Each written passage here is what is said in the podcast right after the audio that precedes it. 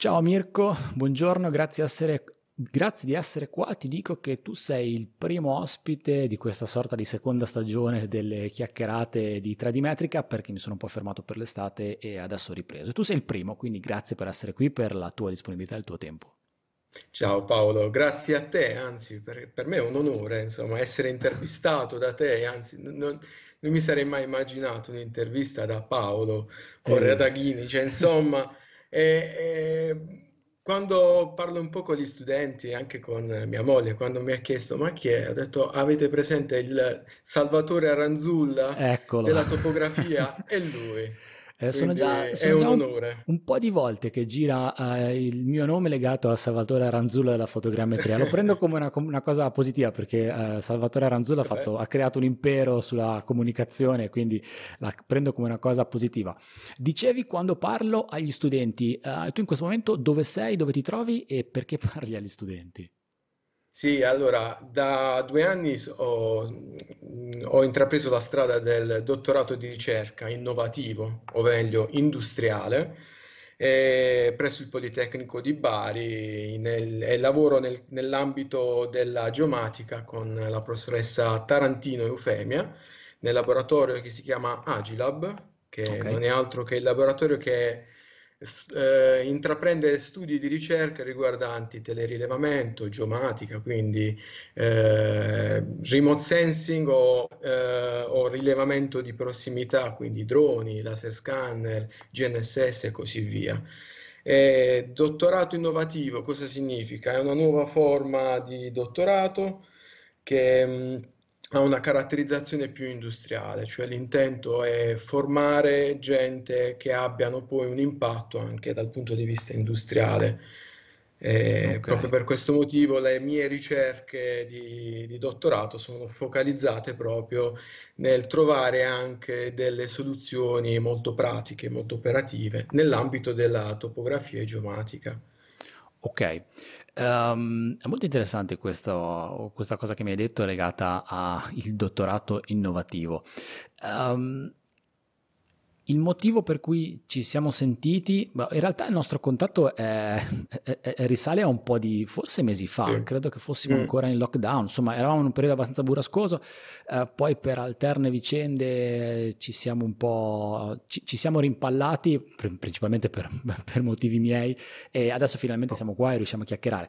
Mm, il motivo per cui ci sentiamo è che quando io a suo tempo pubblicai un post su LinkedIn in cui dissi eh, mi, sarebbe- mi farebbe piacere poi avere dei contributi, quindi fare delle chiacchierate con persone che lavorano in ambiti particolari, tu mi hai detto guarda, io ho un, ho scritto un articolo scientifico che chiaramente poi è legato a un'attività di ricerca fatta prima, eh, che riguarda l'importanza, o meglio, ehm, quanto influiscono i ground control point in un processo fotogrammetrico structure of motion eh, per quanto riguarda poi l'output dell'accuratezza? E, e anche mi sono subito eh, brillati gli occhi perché questo è un argomento secondo me eh, io ci tengo molto a questo argomento, poi ne parliamo, ne sviluppiamo qualcosa insieme durante la chiacchierata e tanti credo che, che si occupano di queste cose, o meglio che si avvicinano a queste pratiche, eh, non hanno ancora forse ben chiaro quanto è importante dare dei Certo. riferimenti in- diciamo da- di misure topografiche all'interno di un processo structure from motion.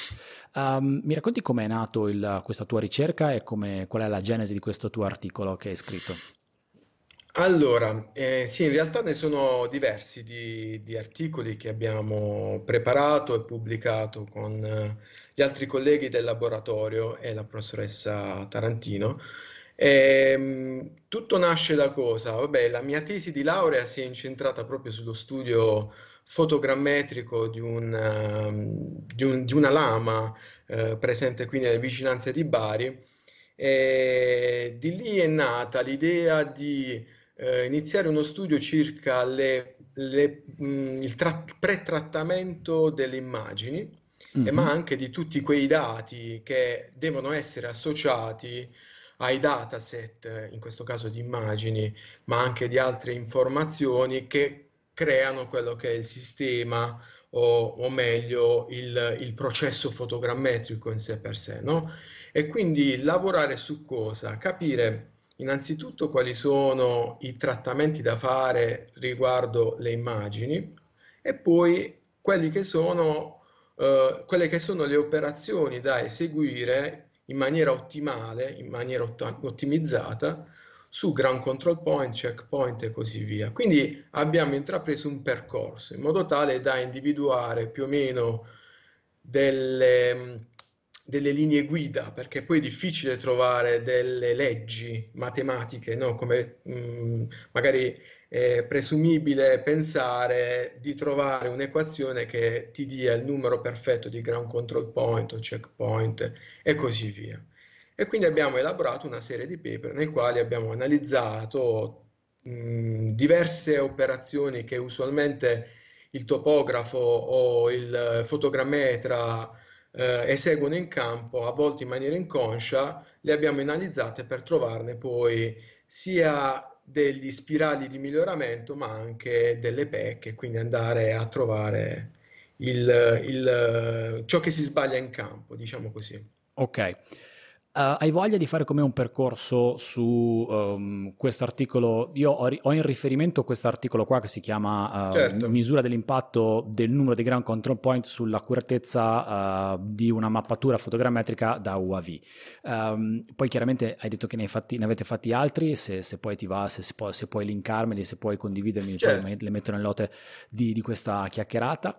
Eh, però io ho questo sotto mano, mh, mm, ti va di percorrere un attimo insieme uh, il contenuto di questo articolo perché io, allora ti dico la verità, quando ci siamo sentiti la prima volta um, e abbiamo provato a organizzare la chiacchierata, ho resistito dalla tentazione di leggere l'articolo perché cerco di arrivare abbastanza a lavagna bianca in modo tale da chiedere poi effettivamente le cose.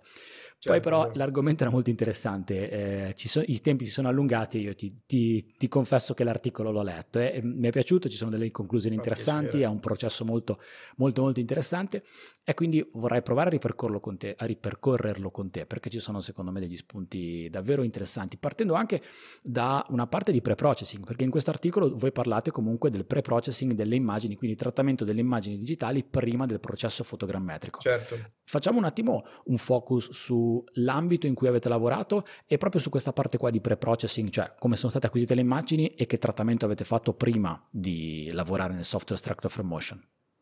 Allora, ehm, se non erro, l'articolo che- di cui parliamo trattava l'argomento delle, mm, della- del monitoraggio delle coste, Esatto, giusto? erosione costiera. Esatto, perché ne abbiamo fatti altri, quindi non volevo sbagliarmi. E lì mh, in, essenzialmente c'è un discorso legato a un dissesto idrogeologico e quindi l'intento era monitorare attraverso il drone quelli che possono essere gli spostamenti eh, registrabili col passare del tempo. Quindi abbiamo eseguito una serie di voli nel corso del tempo e abbiamo cercato di eh, capire se potessimo leggere con quella che è la risoluzione spaziale di un, un'immagine da drone, cioè dei prodotti ricavabili da, da drone, da immagini da drone, eh, cosa riuscissimo a capire. Il, per quanto riguarda invece l'articolo abbiamo incentrato lo studio più su un punto di vista più effettivamente geomatico, eh, quindi da pura fotogrammetria. Cosa abbiamo fatto? Abbiamo eh, misurato in campo, eh, cosa abbiamo fatto? Abbiamo eseguito dei voli, eh, di cui forse abbiamo preso in, in considerazione un unico volo, e abbiamo ehm, eseguito una serie di pre-processing delle immagini in modo tale da equalizzare quello che era il, il, il, il bilanciamento delle immagini, in modo tale da rendere omogenei tutti gli scatti effettuati eh, durante il volo proprio perché eravamo in prossimità del mare. Penso che ha, ha, ha mai avuto insomma dei, dei, dei, casi in cui c'era dell'acqua no? sì, e quindi tutti i problemi legati alla riflettanza del, dell'acqua e quindi è stato necessario eseguire una, un bilanciamento del, dei colori. Eh, infatti è interessante, nell'articolo parlate proprio eh, in relazione all'acqua, ce l'ho qua sotto, sembra un po' un giornalista con l'articolo qua sotto mano. Uh, parlate nel pretrattamento delle immagini di una sorta di mascheramento dei pixel dell'acqua, cioè che cosa avete fatto effettivamente sull'acqua per evitare problemi nella, nel, nel processing structure from motion?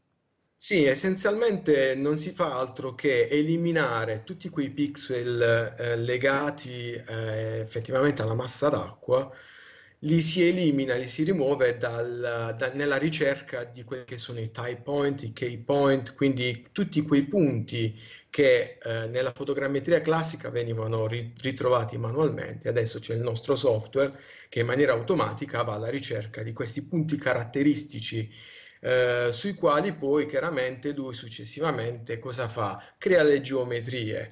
Quindi nel momento in cui maschero l'acqua, cosa faccio? Elimino tutti quei punti che possono ehm, ritenersi ambigui successivamente nella ricerca di queste, questi punti caratteristici. Ok. E Ma quindi questo fattivamente il, il- il masking dell'acqua come avviene?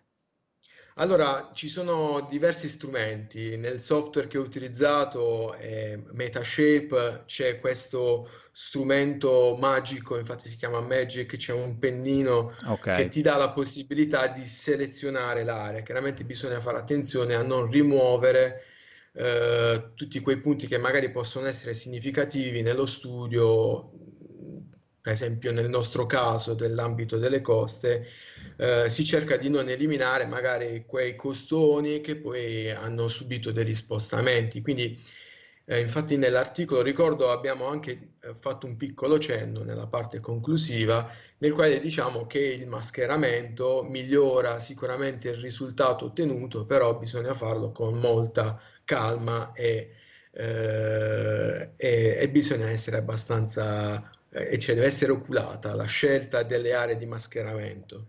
mi viene da fare un'osservazione. eh, Certo, perché poi alla fine io, eh, lavora- io sono, io sono estremamente pragmatico su questi aspetti, quindi mi immagino eh, mascherare immagini di questo tipo.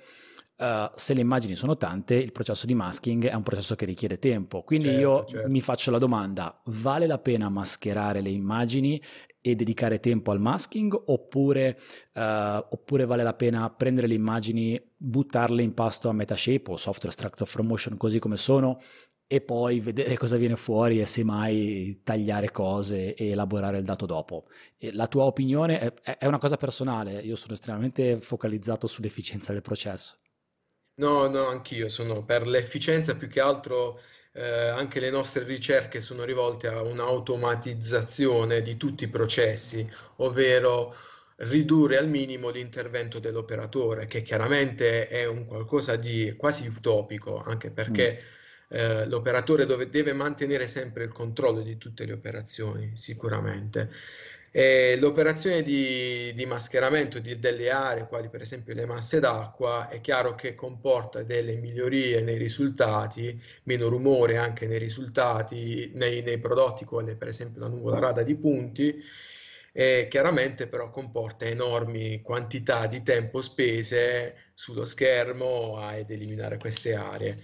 Quando ne vale la pena? Dipende dal- dall'accuratezza del prodotto che vogliamo restituire perché chiaramente è lì il, il- il fulcro di tutto, cosa vogliamo ottenerlo, è, quel- è quello che ci viene chiesto, ovvero il committente magari ci chiede un'accuratezza molto spinta e di eliminare zone molto ambigue ed è un lavoro che è necessario fare. Esistono anche al- algoritmi che ehm, segmentano, classificano le aree in maniera automatizzata però chiaramente questi algoritmi innanzitutto hanno necessa- la necessità di essere allenati, si fa un training, no? Mhm. Nell'individuare le aree, ma è chiaramente il risultato bisogna sempre tenerlo sott'occhio. Mm, non- il, il software, l'algoritmo non arriverà mai alla precisione e la- insomma la- l'attenzione che ha un operatore in, ma- in maniera manuale. Assolutamente. L'altra operazione che avete fatto sulle immagini è quella di lavorare su eh, i, i toni, la luminosità, che cosa avete trattato sulle immagini per cercare di ottimizzarle? Sì, allora l'idea qual è? È che eh, gli algoritmi che ehm, girano dietro nella ricerca dei type point, key point e così via, cosa fanno? Non fanno altro che analizzare ehm, quelli che sono i contrasti eh, nelle immagini, vanno, eh, generano cosa? Del- dei descrittori attorno ad ogni pixel in modo tale da capire, interpretare cosa c'è all'interno di un'immagine, no? Quindi la nostra idea qual è stata? Se eh, questo lavoro di ricerca lo, lo si fa in ogni immagine, dobbiamo ricreare in tutte le immagini le stesse condizioni di, di, illuminazione, ma anche di contrasto e così via. Quindi molto probabilmente è necessario eh, creare un bilanciamento tra tutte le immagini, in modo tale che il, l'algoritmo possa riconoscere eh, gli stessi punti caratteristici, i famosi type point, alla stessa maniera. Quindi mm-hmm. generare delle geometrie eh, che abbiano molto più robuste, che abbiano meno eh, ambiguità. Questo è l'intento. Effettivamente poi abbiamo eseguito anche altri test e questo bilanciamento effettivamente non crea delle migliorie tali da poter dire è un processo da eseguire in ogni caso. Eh, come eh, come diciamo, miglioria effettiva è un bilanciamento dei colori poi nel prodotto finale, per esempio un ortomosaico. Okay. Eh, effettivamente i colori possono, cioè non, non, non, vediamo più nelle zone di stitching, cioè di, di, di, di, di fusione delle immagini, magari dei, dei cambi di colori netti, è, è magari più bilanciato. Ok.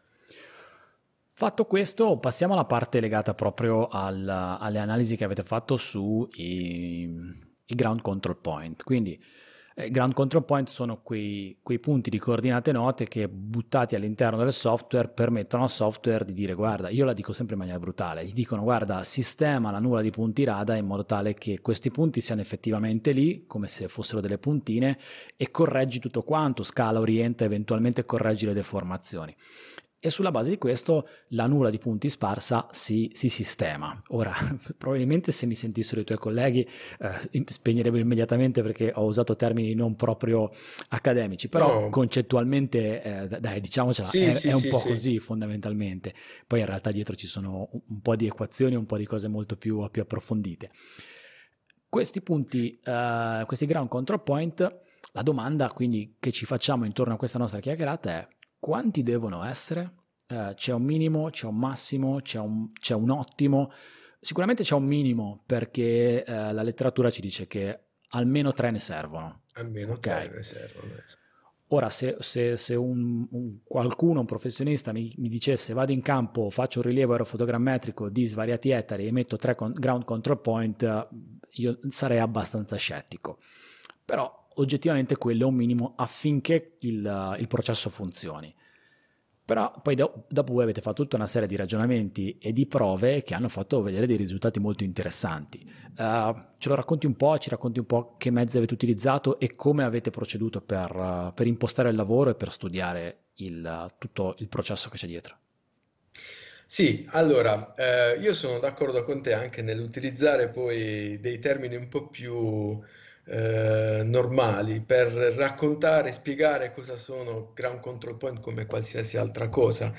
Eh, io effettivamente li chiamo verità a terra, è come se Bello. ogni modello eh, avesse, insomma, fosse creato nel nulla e per poterlo portare sulla terra, effettivamente è così, abbiamo la necessità di raccontargli delle, delle verità che siano dei ground control point oppure nei casi più estremi, nel caso in cui non mi serve un orientamento assoluto, ma su una scala, ho la possibilità anche di inserire, che so, eh, delle eh, rotelle un metro o un, la misura di una, di una porta in maniera chiaramente effettiva, anche se sono ragionamenti abbastanza lontani da quella che è la, la, la, la, fotogrammetria, insomma, nel caso in cui dovessimo fare soltanto un modello da far visualizzare, ma va pur bene, no? Certo. Quindi sono delle verità a terra che raccontiamo al, al modello per potersi orientare. Mm. Questo approccio, sappi che questo approccio verità a terra, questo approccio un po' biblico-mistico mi piace, lo riuserò, sì. te, te, lo ruberò e ti, ti citerò va. Bene. Va bene, grazie. E, ehm, quindi nel momento in cui dobbiamo eh, georeferenziare un modello, quindi raccontargli queste verità, è necessario raccontarne un numero tale che eh, possa il modello percepirle. Se ne raccontiamo soltanto una non è abbastanza, due neanche, tre è il minimo. È chiaro che 3 perché il minimo? Perché eh, ogni, ogni, processo che abbiamo effettuato, ma anche delle, delle misure in campo, portano con sé degli errori. Anche aver misurato uh, tre soltanto ground control point, la misura in sé per sé di ogni ground control point ha un errore. Può essere stata misurata con un ricevitore GNSS, ma anche da una stazione totale. La stazione totale mi porterà 2 mm, ma sono 2 mm di errore, no? Quindi effettivamente devo abbondare con uh, quelle che sono queste verità a terra per poter uh, compensare questi errori e generare un modello che sia robusto, cioè un modello che racconta la verità, perché se trasferisco la verità, racconta la verità. Quindi cosa succede? Che nel momento in cui l'ho georeferito per bene, io potrò farci qualsiasi cosa con questo modello, poter ottenere, ottenere delle, delle misure, basti pensare che ne un modello georeferito male di un ponte eh, poi ci vado a fare dei lavori sul ponte, ho eseguito male le misure, vengono eseguiti male i lavori e poi succede quel che succede, no? Quindi sono, sono dei processi fondamentali, dei passaggi necessari. L'intento però qual è? È ottimizzarlo. Quindi il, la, la georeferenziazione è necessaria, ma bisogna eh, ottimizzarla. Mi è, mi è capitato, insomma, durante la mia breve vita professionale, di incontrare anche gente che ehm, con l'idea di poter georeferire direttamente i modelli, che significa direttamente, con le coordinate registrate dal drone, con il proprio ricevitore, georeferire direttamente il proprio modello e dire che era, quello era un modello perfetto, robusto. Mm. La validazione come la facevano? Mi è capitato una volta di sentire un, un ragazzo che validava il proprio modello misurando la, dimensione, la lunghezza della propria auto che era capitata lì nel suo modello tridimensionale, quindi diceva no, la mia macchina è 2,50 m, non ricordo, dato che la mia misura qui sul modello è di 2,54 m, allora sì, va bene, dai, siamo bene. Vabbè. Ma non è così. Maga- magari l'auto è all'interno di un modello che è grande ettari e ha una misura piccola rispetto al totale, senza considerare che magari esatto. potrebbe essere uh, i, i, piani inclinati in maniera diversa o spostati rispetto alla posizione effettiva rispetto ai sistemi di riferimento. Questo è un punto, eh, sapevo che saremmo andati a toccare questo punto, infatti non l'ho anticipato prima perché è un punto, eh, ahimè, secondo me abbastanza critico in questo momento per l'ambito professionale, perché capitano queste cose, come sono capitate a te, sono capitate anche a me eh, di, di confrontarmi con persone che facevano, tra virgolette, topografia con questo approccio, che per l'amor di Dio, a seconda dello scopo può andare bene, ma non è topografia questa, perché andando a verificare le misure prese con, uh, dopo un'elaborazione con il solo GPS, attenzione non RTK, quindi neanche post processing di dati di ricevitori um, un pochino più robusti montati su droni, ma quindi con ricevitori sì. che hanno delle caratteristiche come potrebbero essere quelle dei nostri smartphone e non si può fare un, una, fotogra- una, fotogrammetria per la topografia con questo. Esatto, quindi... esatto. Sì, infatti io in questi casi mh, mi viene sempre da citare quelle che sono uh, un po' le linee guida dettate dal ASPRS, un istituto americano che ha dettato una serie di linee guida anche standard per capire insomma cosa stiamo facendo e come lo stiamo facendo, perché purtroppo non esistono dei riferimenti standard a livello innanzitutto italiano ma anche europeo sui quali il professionista può appellarsi e dire ok, il mio prodotto è di questa, eh, di questa classe, no? E, è chiaro che qualsiasi eh, software è in grado di restituire dei bei tre, eh, modelli tridimensionali, però è necessario anche un po' di etica, cioè, ovvero eh, è necessario anche mostrare, dimostrare la validità del, del, proprio lavoro, del proprio processo fatto. e questo quando... lo si fa soltanto... Mi viene da dire soprattutto poi quando uno si prende la responsabilità di metterci un timbro, una firma e validare il dato. Esattamente. E, e quindi questo lo si può fare esclusivamente utilizzando ground control point e checkpoint, independent checkpoint. Independent è fondamentale proprio perché in quella parola secondo me c'è l'etica, perché insomma devono essere presi proprio per validare i, i prodotti. Quindi spiega, e... spiega, bene il concetto di independent checkpoint, che cosa, che cosa significa? Allora, sì, questi punti sono dei punti misurati in campo come i ground control point, che servono per georeferire il proprio modello. I checkpoint al contempo servono invece per validare in un secondo momento il proprio, il proprio mo modello. Cioè, cioè è come se ci fosse una seconda persona sul campo che in maniera eh, tacita va a misurare altri punti distribuiti nell'area che si sta rilevando e successivamente a tutti i processi fotogrammetrici che vengono fatti nel software eh, confronta questi punti misurati in campo checkpoint con i punti invece eh, presi dal modello. Cosa fa un confronto? Dice ok, eh, gli errori eseguiti, che significa gli errori? Gli, gli, scarti esistenti fra i punti misurati sul modello, quelli fatti insomma con la georeferenziazione per bene robusti, e quelli misurati in campo c'è uno scostamento, magari non c'è lo scostamento, ma è impossibile. Anche perché, io credo insomma, che sia impossibile. La, la scienza è questa. E, ehm, c'è uno scostamento tale e si restituiscono dei parametri quali in genere l'RMSE, che è lo scarto quadratico metrico degli errori, per definire di quanto il tuo prodotto fotogrammetrico si sta discostando dalla realtà, è questo il senso. Ok. E quindi poi in base a param questo parametro raggiunto, eh, il, il, professionista dice ok, la, il mio prodotto fotogra eh, fotogrammetrico può essere utilizzato per eh, prodotti cartografici, per semplice GIS o per utilizzi che magari sono stati richiesti da, dal committente. Chiarissimo. Quindi i checkpoint non entrano nel processo di uh, orientamento e georeferenziazione della nuvola sparsa, ne rimangono completamente fuori, servono soltanto come confronto e per dire ok, alla fine esatto. di tutto quanto andiamo a vedere quanto sono stato bravo, quanto il software è stato bravo a scostarsi o andare a centrare il più possibile i punti che io indipendentemente in maniera indipendente ho misurato in campo.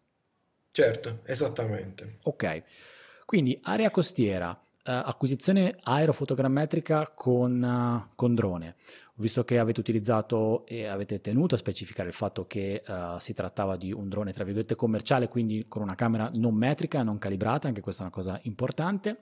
Fotografie nadirali e ehm, avete posizionato, avete misurato in campo una serie di punti e poi avete iniziato tutta una serie di elaborazioni, quindi eh, ottimizzando gli allineamenti e cambiando il numero dei ground control point che venivano utilizzati per l'ottimizzazione dell'allineamento. Quindi il, il, grosso modo il concetto è questo, quello che avete fatto, o c'è qualcosa in più? No, eh, questo qui in realtà è sintetizzato perfettamente il tutto, io non, non sarei stato così Vabbè. bravo. eh, la parte interessante è la parte dei risultati, eh, quello che è venuto fuori eh, dall'analisi del, di tutte queste elaborazioni che avete fatto. E, um, io ho tutto sotto mano, se vuoi le, le commentiamo insieme, eh, sì, sì. Um, però mi piacerebbe fare un attimo uno step intermedio Sull'aspetto della calibrazione della camera, perché io ho detto prima, adesso possiamo fare nomi, cognomi, qua, tanto qui non, questo è un posto libero, quindi voi avete, avete, utilizzato un DJI, mi sembra Inspire con una camera, una Z3, sì, quindi comunque uh, Inspire 1, uh, quindi una camera paragonabile a quella di tanti droni che ci sono in commercio adesso. Um, Nell'articolo c'è indicato il fatto che mh, le accuratezze, i risultati migliori si ottengono, ok, i ground control point fondamentali, ma bisogna anche stare attenti alla calibrazione della camera. Certo. Um, mi racconti un attimo questa parte, come incide quando si fa e come si fa per essere, affinché tutto il processo sia ottimizzato? Allora sì, è chiaro che eh, noi abbiamo incentrato tutte le nostre ricerche nell'utilizzo di strumentazione che possa essere, come dire, eh, simile a quella utilizzata dalla maggior parte degli operatori di fotogrammetria. È chiaro, utilizzare droni che montano strumentazione quali una camera metrica o che ne so, dei, dei sens- dei, delle piattaforme inerziali, Applanix e così via, insomma, è chiaro che tramite questi sistemi si ottengono dei prodotti eccellenti. L'idea qual è? Utilizzare eh, hardware e ehm, attrezzatura low cost per ottenere risultati eccellenti, eccellenti chiaramente tra virgolette, quindi per quello che si può certo, ottenere. Commisurati a quello che si ha a disposizione. Oggigiorno chiaramente le camere metriche non vengono quasi più, eh, come dire, prodotte, ciò che si utilizzano sono le camere digitali semplici, quelle ritrovabili in qualsiasi centro distributivo. E, e quindi cosa è importante? È importante ottenere una calibrazione di, della lente della fotocamera che sia alquanto, eh, come dire, eh, alquanto eh, corretta, anche okay. se eh, è chiaramente un, un, prodotto non adibito alla fotogrammetria, non ha un, un, un, non ha un certificato di calibrazione, lo, lo restituiamo di, vol- di, volta in volta e questa calibrazione è sicuramente incostante nel tempo perché è soggetta alle condizioni climatiche, quali la temperatura, anche l'usura, eh, ma anche l'illuminazione e così via. Quindi è un prodotto costituito anche da, eh, da materiali che nel tempo chiaramente decre- de- de- de- si degradano. Certo. È una calibrazione che dovremmo fare quindi di volta in volta ed è un qualcosa di importante da tenere sott'occhio nel momento in cui eh, eseguiamo le nostre operazioni, i nostri processi, nel nostro software che spesso lo chiamiamo la nostra black box perché mm. nasconde parecchi parametri o a volte cerchiamo di non vederli, eh? mm, perché vero, spesso si cerca di non vederli. E, e, quindi la calibrazione bisogna tenerla d'occhio perché? Perché nel momento in cui si registrano degli errori di correzione, di stima di questi parametri, bisogna allertarsi e dire ok, quello che abbiamo restituito, seppur magari ha una forma quanto simile alla nostra costa nel nostro caso, però i parametri di calibrazione non sono eh, significativi, ma contengono degli errori di stima troppo elevati, quindi rifacciamo tutto il processo.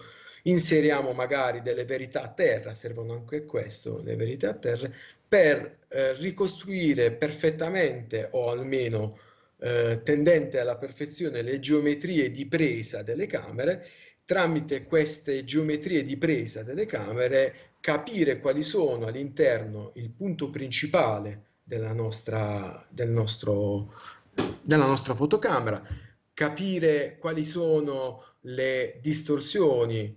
Eh, chiaramente poi ci sono vari modelli di descrizione delle, lensi, delle lenti, per esempio eh, Metashape a, eh, assume come modello il modello di Brown, che è uno dei tanti modelli, poi ci sono altri software, Micmac l'open source dà la possibilità di, eh, di, importarne diversi di modelli, il Fraser, il radial standard, il radial completo e così via. Quindi bisogna anche avere un po' a mente quali sono questi modelli e come descrivono la lente e, eh, e poi tenerli d'occhio anche nei parametri in sé per sé.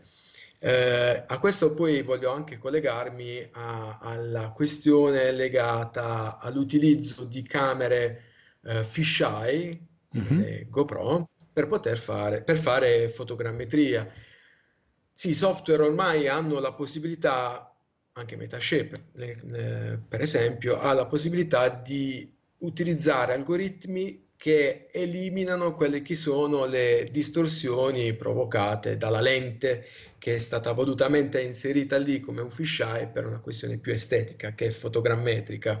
Certo. E però chiaramente sono distorsioni abnormi e quindi è impensabile eh, ritenere che queste distorsioni non si riflettano poi sul modello, a prescindere dall'algoritmo che te le va un po' a migliorare.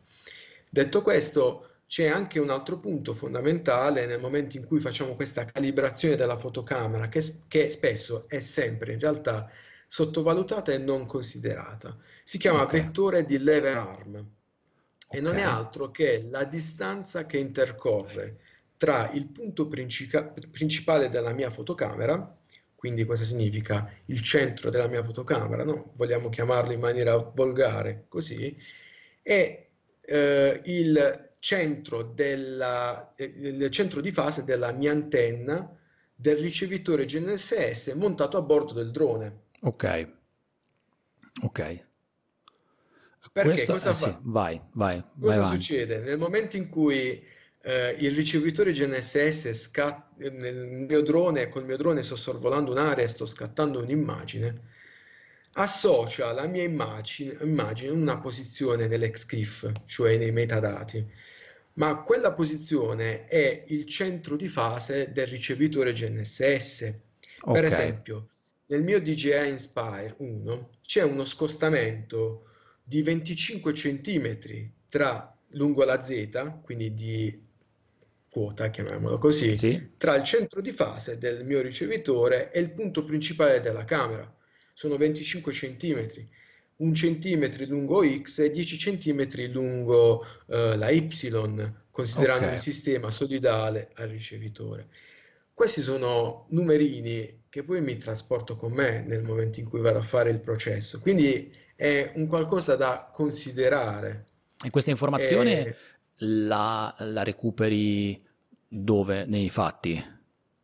Nei fatti l'ho misurata io okay. nel in laboratorio e poi ho eseguito una serie di test ehm, inserendo dei ground control point nel mio modello e andando a correggere questi valori di lever arm in maniera tale da avere poi alla fine dei valori finali corretti okay. del, della distanza che intercorre tra il centro di fase e il punto principale. Se uno invece non ha possibilità di misurare, eh, va un po' in questo caso a scatola chiusa, posto che però una volta che in teoria si mettono dentro i ground control point e si, si, toglie al software la possibilità di andare a riferirsi alle posizioni delle camere, in teoria i, i ground control esatto. point sono loro che guidano tutta poi l'orientamento del modello. Certamente, sì, certo. Nel momento in cui io elimino nel, nel, nella fase di ottimizzazione del modello, che si chiama bundle block adjustment, eh, vado a eliminare il contributo derivante dalle immagini in sé per sé, è chiaro che il mio modello poi lo vado a compensare, ad aggiustare tramite esclusivamente i ground control point. Quindi in quel caso sì, posso ritenere anche indispensabile il lever arm, però generalmente anche in fase di allineamento è fondamentale avere anche un'idea di questo vettore. Di quanto sia, certo, 25 cm esatto. sull'elevazione incominciano ad essere tanti.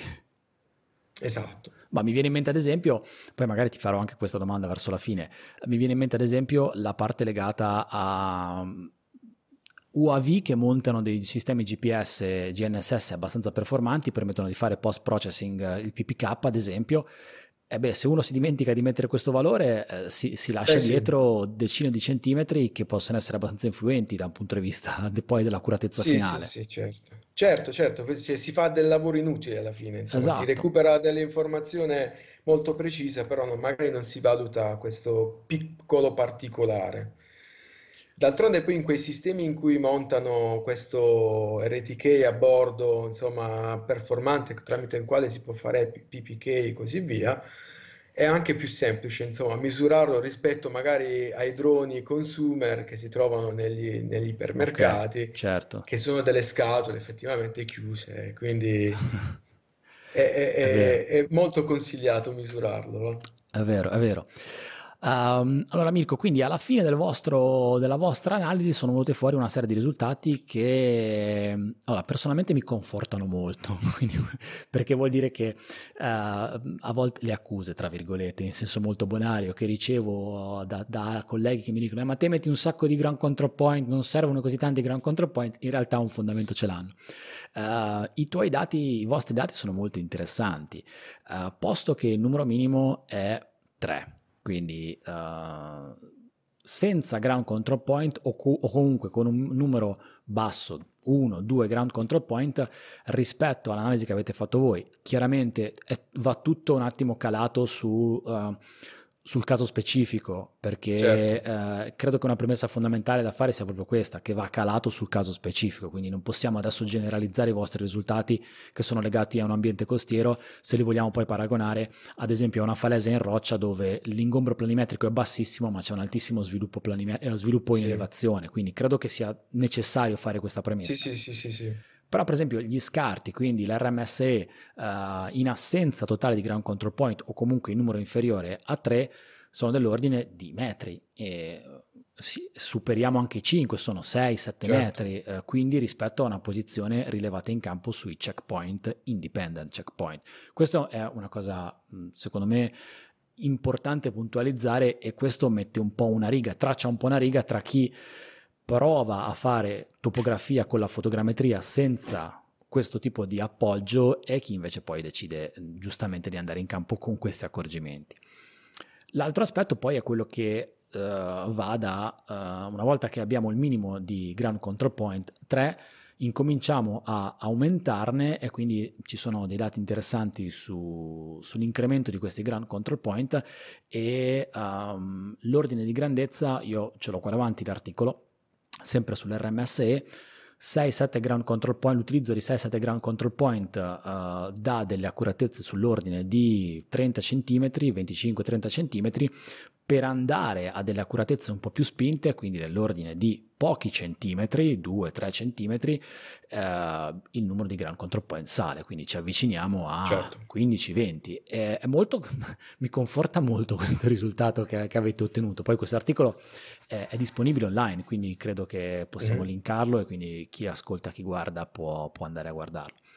Um, che considerazioni hai su, su questo aspetto, cioè sui risultati di questo studio? Sì, allora, ehm, per quanto riguarda la questione, mi dicevi anche del numero dei ground control point, è chiaro che la, mm, cosa, cosa attizza? Attizza lavorare meno in campo, quindi Esatto. batterne meno di punti in campo. Ehm, è chiaro però che spesso si sente anche in giro di gente che pretende non batterne proprio di punti in campo. Cosa, cosa- di cosa stiamo parlando? Ehm, ho anche letto di, ehm, ho anche visto in realtà di gente che ha voglia di eh, eseguire un processo fotogrammetrico, quindi un rilievo fotogrammetrico, utilizzando magari il, l'RTK a bordo, no? o mm-hmm. magari poi eh, processandolo successivamente e ottenere accuratezze della geometria delle immagini molto spinte, molto, anche eh, subcentimetriche. Il problema qual è? È che in letteratura diversi lavori hanno accertato che a prescindere dall'utilizzo di questo hardware costoso a bordo del, del, del mezzo è sempre necessario un minimo di un ground control point per farlo ritornare sulla terra, come dicevamo okay. prima nel linguaggio mistico. No? La verità a terra per... serve sempre. La verità a terra serve sempre, ma poi d'altronde, se, nel, in un linguaggio più etico invece, abbiamo comunque la necessità di battere dei punti a terra, i famosi checkpoint, certo. quindi del lavoro ci deve essere sempre. E, e quindi è, è, quasi utopico pensare a, ad un drone ad oggi, eh? poi non sappiamo domani, pensare ad oggi a un drone che possa eseguire in maniera automatizzata il tutto e restituire prodotti utilizzabili in cosa? In, in cartografia, in, per lavori topografici nel quali le accuratezze devono essere spinte. È chiaro che se invece il prodotto che voglio restituire deve essere utilizzato ai fini GIS per magari creare delle mappe tematiche, è chiaro che posso anche non utilizzarli, ground control point, ma anche i checkpoint. È quello anche che, che viene richiesto nel, nel contratto d'appalto, insomma, poi chiaro. parliamoci chiaro, è anche quello. E, ehm, le considerazioni riguardanti invece quella curva creata all'interno del, del nostro articolo, che poi si, si, riflette anche in altri lavori fatti in altri scenari, in altri paper, eh, qual è? È che effettivamente c'è un ragionamento a gradini, Nel caso in cui andiamo al di sotto del numero teorico di 3 ground control point, vengono, a, vengono meno quelle che sono le basi fondamentali per poter risolvere le equazioni di collinearità che ci sono dietro al, al processo fotogrammetrico. Superati tre, abbiamo degli intervalli all'interno del quali pian piano scende sempre più il valore di accuratezza. Quanti ne devo inserire di ground control point? Dipende sempre da cosa voglio ottenere. È sempre questo il ragionamento. Noi abbiamo visto che eh, per un'accuratezza abbastanza eh, ragionevole per l'utilizzo anche in campo topografico, quindi parliamo di centimetri, in altri lavori soprattutto, eh, bastano 6-7 ground control point, ma chiaramente se vogliamo arrivare a 2-1 centimetro dobbiamo andare oltre. Poi dipende sempre anche da un altro fattore, il CSD. Chiaro, assolutamente. È chiaro, è chiaro che tutto dipende anche da cosa riesco a visualizzare all'interno delle mie immagini. Se tra GSD e l'accuratezza che voglio ottenere c'è un divario troppo netto, i risultati che potrò ottenere, insomma, sono un po' regolati da quello che è il GSD, è come se fosse un limite massimo. Chiaro, non possiamo pensare di avere delle immagini con un GSD troppo alto e poi volere dell'accuratezza troppo bassa, perché poi alla fine oggettivamente se il dettaglio nelle immagini manca facciamo anche fatica a effettivamente a dire al software dove sono le posizioni corrette dei punti che abbiamo misurato a terra. Esattamente, esattamente. D'altronde in uno degli ultimi paper presentato quest'anno a Cagliari, ad IXA 2020, eh, in realtà doveva tenersi a Cagliari, poi è stato un, un, un evento online per Online, la questione certo. Covid. E, abbiamo presentato un lavoro nel quale abbiamo eh, confrontato tre software, eh, di cui uno è Metashape, l'altro Pix4D e l'altro l'open source MicMap, di cui abbiamo eh, elaborato un, un codice, Ok, eh, diciamo un percorso fotogrammetrico che potesse essere ritenuto robusto ok, ed equiparabile innanzitutto anche a, a Metashape e, e Pix4D. Abbiamo poi successivamente fatto un lavoro uguale a questo paper che hai sotto mano, eliminando un ground control point di volta in volta e passando nella squadra dei checkpoint. ok, E abbiamo ritrovato dei comportamenti del tutto simili, rapportati a cosa? A quelle che sono le classi dettate dalla SPRS, ovvero sono delle classi eh, che eh, in qualche modo ti indicano in che cosa puoi lavorare, cioè tramite Mhm. questa strumentazione, tramite questo GSD ottenuto in campo dal volo, chiaramente ad una determinata quota, e dal rilievo del GNSS che è stato eseguito, si possono ottenere prodotti utilizzando un numero di ground control point variabile che ricadono in determinate classi e si va chiaramente al di sotto dei tre ground control point in prodotti esclusivamente adibiti a GIS, successivamente passando poi in, in- in classi, eh, in seconda classe, ma anche in prima classe, cioè ovvero prodotti cartografici, ok. prodotti che possono essere utilizzati in- per scopi topografici. Ok, un altro aspetto che mi viene da considerare, non so se hai delle considerazioni in merito, è chiaramente oltre la numerosità dei punti e anche la loro distribuzione, perché io potrei avere un'area vasta e mettere 20 punti tutti in un cerchio di 5 metri ehm, e forse otterrei dei risultati poco soddisfacenti, in realtà anche la distribuzione dei punti è importante. E oltre alla distribuzione planimetrica, se l'elemento del rilievo ha anche uno sviluppo verticale, per, per esperienza personale so anche che c'è una, una necessità di coprire anche i dislivelli all'interno, da un punto di vista di misure note e, e certe, anche di coprire dei dislivelli all'interno dell'area. Infatti nel vostro caso, nel vostro studio, quello che ho sotto mano, avete distribuito tutti questi punti lungo la costa, non li avete messi eh, tutti in un punto, perché credo che sia Certo. importante anche parlare dell'aspetto della distribuzione. Sì, la distribuzione in realtà è un qualcosa abbastanza, eh, cioè è molto ostica come, come discussione perché non c'è una regola ben Mm, precisa. E d'altronde, per quello che ho visualizzato io in campo, ci si affida molto all'esperienza nel posizionarli, cioè nella loro distribuzione di questi ground control point. La- mm, come dire, le equazioni cosa ci dicono? Che non dovranno essere mai complanari, non dovranno essere magari eh, distribuiti lungo delle linee eh, parallele, per esempio nel nostro caso ad una costa, devono essenzialmente descrivere quello che tu stai rilevando, cioè devono essere distribuiti sicuramente in maniera omogenea, però in modo tale che eh, ognuno possa essere considerato indipendente dall'altro, matematicamente okay. parlando. Quindi se fra due ground control point esiste una dipendenza, cosa significa dipendenza? Stanno nelle loro vicinanze e descrivono la stessa porzione di territorio, parliamo di un metro, due metri, raccontano lo stesso, cioè, è come se stessero ra- raccontando la stessa storia, questi due ground control point. E quindi devono essere indipendenti, raccontare due storie differenti.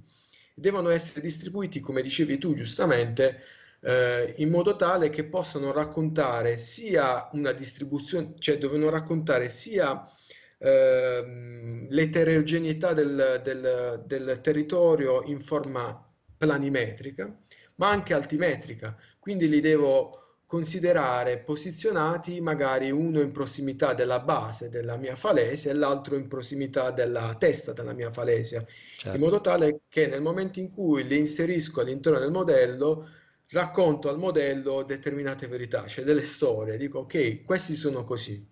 Eh, a me piace parlare in questa maniera perché è l'unico modo cui, con cui si capiscono per bene questi ragionamenti più matematici o geometrici. No, mi piace il tuo approccio alle storie, raccontare la geomatica con le storie, no, mi piace molto. Uh, una domanda che mi viene fatta uh, abbastanza spesso uh, quando mi vengono chieste dei pareri è mh, il legame numerosità dei punti di con- dei ground control point e uh, estensione superficiale. Mm, a volte mi viene chiesto, vabbè, io ho una superficie di 2 ettari, metto 10 ground control point, se la superficie è di un ettaro, metto, metto 5 ground, ground control point e ottengo lo stesso risultato. Non è proprio così. No, allora su queste ci sono varie, diciamo, varie interpretazioni scientifiche. Mi rivolgo sempre a quella che è la letteratura scientifica certo. perché ne leggo quotidianamente tanti di, di paper, quindi leggo un po' le varie considerazioni fatte.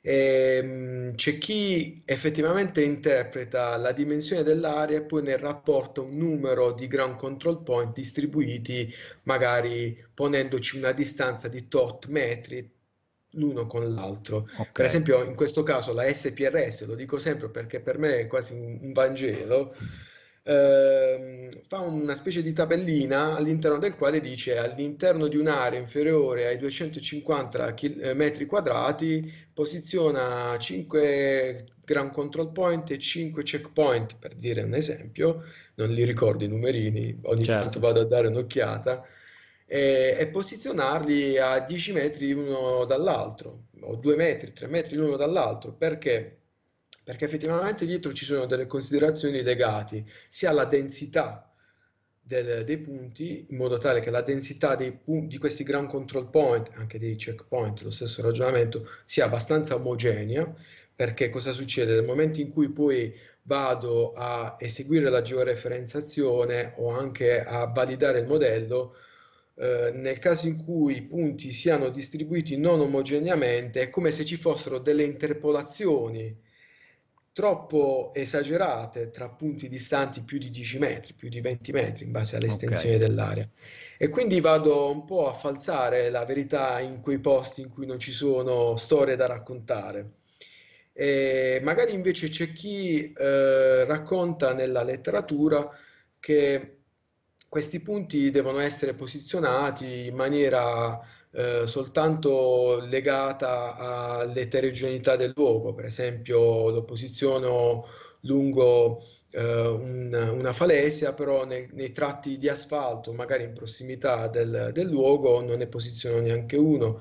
Eh, ci sono tante, tante teorie, però alla base di tutto è che eh, bisogna ragionarci su eh, prima di eseguire il rilievo bisogna innanzitutto farsi uno studio effettivo eh, tramite un sopralluogo di dove posizionarle, innanzitutto poi capire se sono punti da monumentare nel tempo, quindi se eseguire un monitoraggio o eh, monumentarli fisicamente oppure trovare dei punti caratteristici ed eseguirli di volta in volta, Certo. eh, oppure insomma con i nostri target posizionarli in luoghi opportuni. Eh, la- l'argomento è interessante, stare qua a parlarne per delle ore, eh, perché si stai dando un sacco di spunti molto interessanti, Mirko. I tuoi progetti nell'immediato quali sono? Cioè, su cosa stai lavorando? Su cosa, cosa prevedi di fare nel prossimo futuro? Rimanere in ambito universitario? Cosa, che progetti hai? Allora, ehm, per quanto riguarda il percorso di dottorato, al momento intraprenderò un'esperienza all'estero, purtroppo in eh, smart working per le Mm, condizioni Covid. ok, E lavorerò pres- lavorerò, farò ricerca più che altro per l'Università di Cipro, ok, dove c'è un, eh, un, eh, un laboratorio di geomatica molto efficiente a livello internazionale e quindi ho- sono fiero, insomma, di poter contribuire anche apprendere ciò che, ciò che loro hanno in qualche modo scoperto o su cui stanno lavorando. Successivamente dovrò realizzare quello che è il- la mia tesi di dottorato e l'intento del, della- del mio percorso di dottorato, che di cui dicevo è un dottorato innovativo, è quello di creare un framework all'interno del quale eh, poter eh, lavorare, eh, poter mh, creare un algoritmo tale che pote- possa eh, integrare in sé dati da drone, ma dati- anche dati satellitari, dati la- laser, scanner, tutte informazioni che possono essere sintetizzati come big spatial data. Insomma, è l'epoca dei big data e quindi poter saper gestire queste grandi moli di dati eh, in ambito geomatico e topografico. Ok, Abbiamo infatti lavorato anche, oltre questi lavori di trattamento del dato eh, GG GCP, CP e così via, anche con dati laser, dati satellitari, in modo tale che anche il drone abbia una sua collocazione finalmente eh, all'interno del- della geomatica in sé per sé, perché ancora oggi è visto come uno strumento, un giochino, eh, in realtà ha le sue ahimè sì. potenzialità e bisognerà anche però bisogna collocarlo anche tra quelle che sono le, mh, le strumentazioni un po' più obsolete, tra virgolette, anche se sono più, ehm, sono le più utilizzate, però hanno eh, la la loro scala, la loro dimensione Certo. e anche le loro, i loro risultati possono differire da quelli da drone. Assolutamente, hai fatto un'osservazione giustissima. Ogni strumento e ogni tecnica ha le determinate caratteristiche che si porta dietro poi dei limiti, dei pregi e dei difetti e credo che il, eh, fare gol vuol dire mescolare tutto quanto insieme, prendere il meglio che ti dà una tecnica rispetto all'altra e arrivare al risultato migliore possibile. Mirko, io ti ringrazio tantissimo del tuo tempo. Non so se hai la possibilità, magari poi ci sentiamo tramite messaggio, di mandarmi magari qualche link a- agli articoli e ai lavori su cui Sì, avete sì, sì, sì, lavorato sì. e mi fa piacere poi condividere quello che è condivisibile. Poi non so bene da un punto di vista della divulgazione se ci sono delle cose che non possono essere eh, rese pubbliche o alcune sì, insomma, quello che ti va di eh, le risorse che hai da, da condividere, mh, le metto di- ne- nelle note di questo episodio, di questo video, in modo tale che poi chi è interessato può andarla a vedere. Va bene. E ti faccio un grandissimo in bocca al lupo, ti precetterò sicuramente per delle altre chiacchierate perché adesso poi mi, mi guardo tutti gli altri articoli, qualche cosa in mente mi Va viene bene. e grazie ancora del tuo tempo e della tua disponibilità. Grazie a te, è stato un onore, guarda, ripeto, il nostro Salva- Salvatore Aranzulla della fotogrammetria, Ma i quindi capelli sono quelli più o meno, direi. no dai, Eh sei, no. sei una risorsa, sei una risorsa e, e- e per fortuna veramente hai risolto tantissimi problemi anche a me durante il periodo di tesi e anche nei- durante i miei lavori di ricerca. Ma molti studenti, ti ripeto, si guardano i tuoi- il tuo blog per poter eseguire le, le proprie tesi di, di- di laurea. Quindi è un onore, continuo a Mi, dirlo. mi fa piacere. Qualcuno anche mi scrive, quindi a volte sono in contatto con qualcuno che fa eh, tesi e che mi chiede di risolvere qualche problema. Mi fa piacere poter condividere insomma un po' quello che poi alla fine è quello che imparo tutti i giorni. Anche nella nostra chiacchierata ho imparato tante cose e quindi alla fine credo che sia importante fare questa rete e credo che possa essere, Certo. spero che sia di valore per tutti quanti. Per cui grazie, grazie Grazie a te. ci sentiamo presto. Ciao. Ciao.